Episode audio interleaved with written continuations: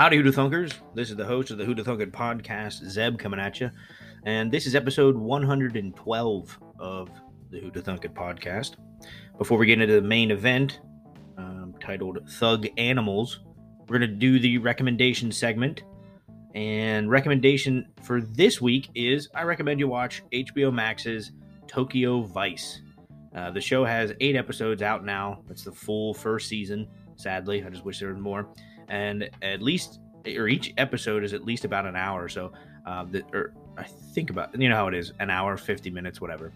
The story follows Jake, a young man from Missouri, uh, but he's now in Japan, and he tries to make his way through a, his career at the prestigious Meicho newspaper of Tokyo, Japan. Um, a lot of things in that show difficult to pronounce because it's all Jap- uh, not all Japanese, but a lot of it's Japanese.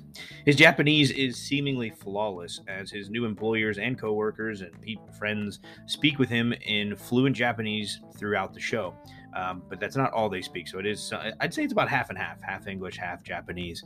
And it's, I'd say about 99% set in Japan. There's only a couple f- scenes where it's showing Jake's family in Missouri.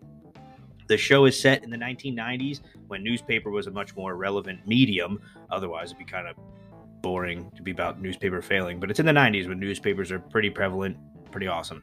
It takes a look inside 1990s Japanese journalism, police, and organized crime known as the Yakuza. So think about a Vice story, but it's about Japanese Yakuza. It's pretty cool. Uh, Shannon and I loved it. We binged it. Well, I say we, we would have binged it, but we started watching it um, when only like four episodes came out. So we watched it every week after. Um, and our only complaint is that there's not enough episodes. I just, I wanted to watch more. I realized just the other day, I was like, oh no, we watched eight episodes, right, honey? She goes, yeah. ah, Google says that's all there is right now. it's really good. Um, kind of ends on a bit of a, I don't know, there's not much of a conclusive ending to season one. Wish there would have been more of a kapow. So I can't wait for season two to come out for sure.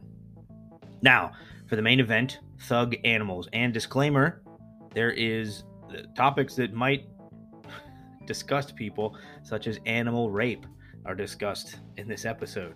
Uh, but it's it's a scientific thing. I think animals are interesting. I think um, biology is interesting. So, recently, within the last month or so, BBC Earth released footage of dolphins engaging in a gang war. Yeah, you heard that right. The footage was taken underwater uh, by underwater cameraman Doug Allan and Didier no, Noir. No, I don't know how Didier's name is, but this video sparked a curiosity in me. I'd heard of dolphins showing thug like behavior before. There's like rumors of rape caves. I'd heard that when I was in high school. Like, what is this rape cave thing? I think the rape cave thing was debunked, but um, yeah, dolphins can do some pretty shady stuff uh, but I'd never heard of gangs before. So, what other things do dolphins do? And what about other animals that we see as cute or magical, like dolphins, you know? Well, apparently, divers have witnessed uh, this dolphin gang behavior before, but this is like the first time it's ever been on camera. It's a big deal. National Geographic did a story about it, BBC Earth. It was great. Uh, then Science Magazine, one of the most reputable scientific publications on the planet, came out with an article uh, that talks about this gang behavior. Ganging up is a regular part of a dolphin's way of life. It is the males that group together to make uh, or take advantage of make advantage of the old saying power in numbers. So once they've created a unified gang, male dolphins will fight off rivals from their territory and also capture females that are ready to mate. Yes, sounds pretty dark. Uh, these dolphins use whistles to signal to their gang to band together. Once they've joined up, they can they have, they're a lot more powerful. They can pillage and raid however they choose. They're like Vikings of the sea.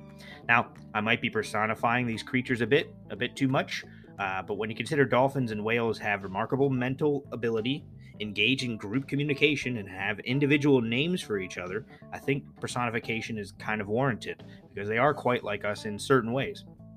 Um, at least when it comes to group communication, their their intellect is quite large. And you know, dolphins, whales, they're mammals. We think of them as sea creatures, but they are mammals just like us um, in that sense.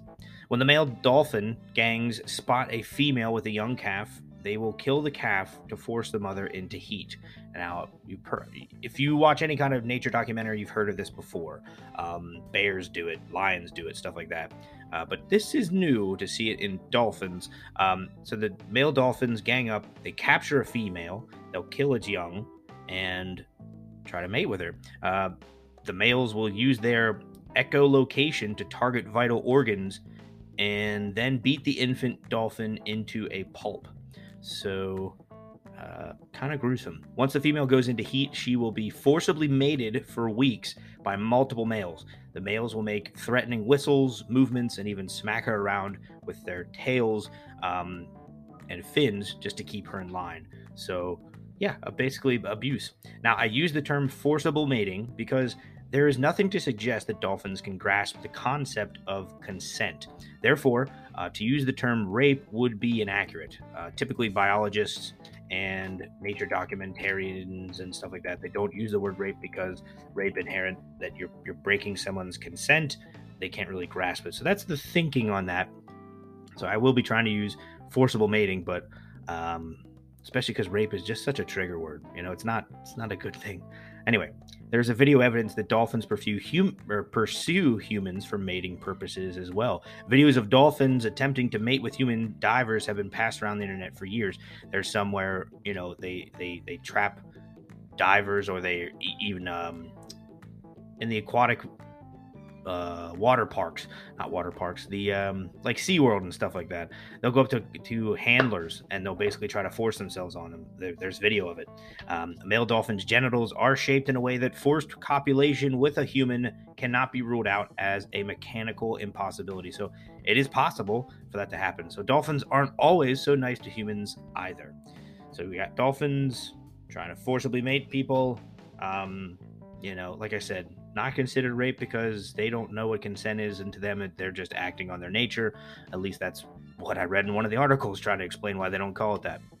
Now, then there are sea otters. Yeah, those adorable little. They look like puppies of the sea. They're adorable. They lay on their backs in the water. They crack open clams and they clean themselves. They're adorable, right? No. Uh, while mating, male sea otters bite the faces of female otters, which is like, okay, foreplay. No, this behavior can lead to fatal injuries. So it straight up kills them. Um, and it's not that rare for that to happen. When female otters aren't available, male sea otters have been observed fatally humping baby seals. So they'll find a baby seal and and and, and force themselves on it uh, until it dies. And in some cases, they continue to mate with the corpse for up to a week after killing it. The thought is that they are so desperate to mate, they will take these drastic measures, since there's no females around. Um, and then you thought that was bad. Penguins might be the worst out of all of these. Male Adelie penguins, I think you I think you pronounced that correct. Adele, Adelie, Adelie penguins seem to reach all sorts of desperation in their quest to mate. During um, the famous failed expedition of Captain Robert Scott, uh, that's where the celebrated explorer Captain Robert Falcon Scott um, also, also famously took part in the race to claim the South Pole in 1911. Captain Scott and four others perished after reaching the South Pole in January of 1912, only to find Norwegian explorer Roald Amundsen had beaten them to it um, more than a month earlier. So Roald is the name. So just last week's episode, Roald Dahl, he was named after Roald Amundsen. So in with last week's episode loosely. Anyway, so on this expedition, Captain Scott he he made it to the South Pole and died on his way back.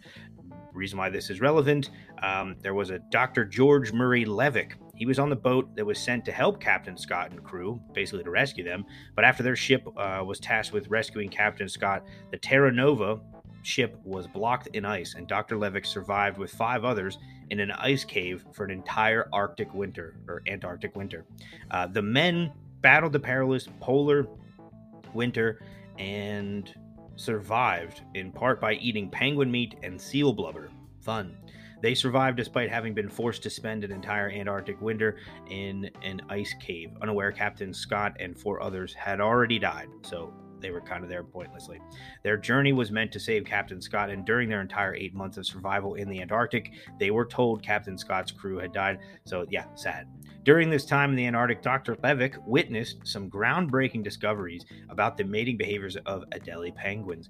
He is the only researcher, I read this somewhere, I don't know if, hard to believe that no one's seen it now, but at least in this, according to this one article, he is the only researcher to ever to see the entire mating cycle of an Adelie penguin because he was there for eight stinking months. Now, what he saw shocked him. Uh, they mate with other males, injured females, lost chicks, and corpses. The most desperate penguins even try to mate with the ground.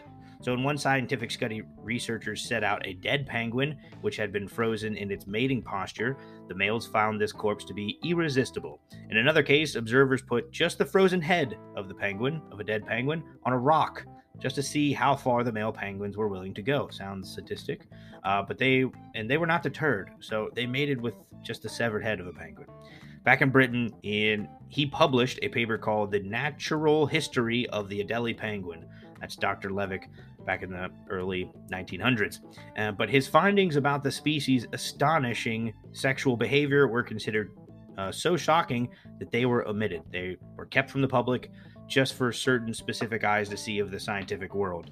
Uh, they thought the public would be too shocked to find out that adorable little penguins just forcing themselves on corpses and chicks and, and injured people and and uh, maybe who knows maybe the biggest thing they found most shocking was the homosexuality i don't know uh, but it's but it's not homosexuality because they're penguins, so it's like pengoose. Anyway, uh, Dr. Levick's paper was found decades later at the Natural History Museum in the UK and was published for the world to read because you know we matured a bit as a species, realized hey they're animals. It's a it's, it's what happens. The hypoth- hypothesis today is that the sexual inexperience is to blame. Adelie penguins gather at their colonies um, in October to start the, to breed.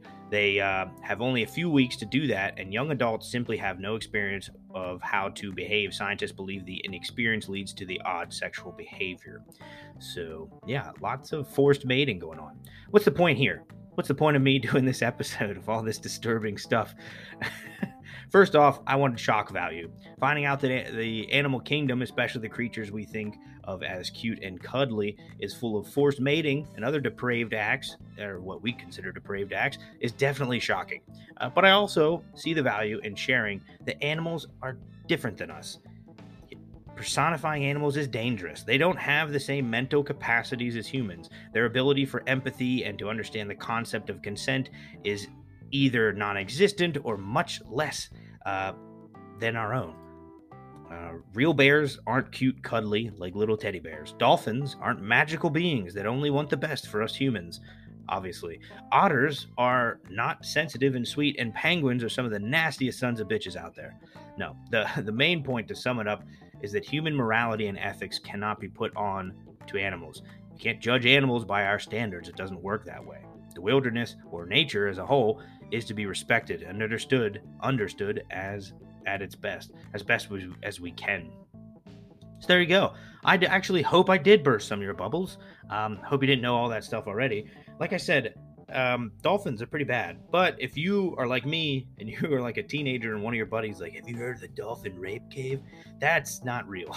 They don't have specific rape caves. Um, they do do forced mating uh, but they don't capture humans, take them down to a, a cave, and force themselves on them till they die.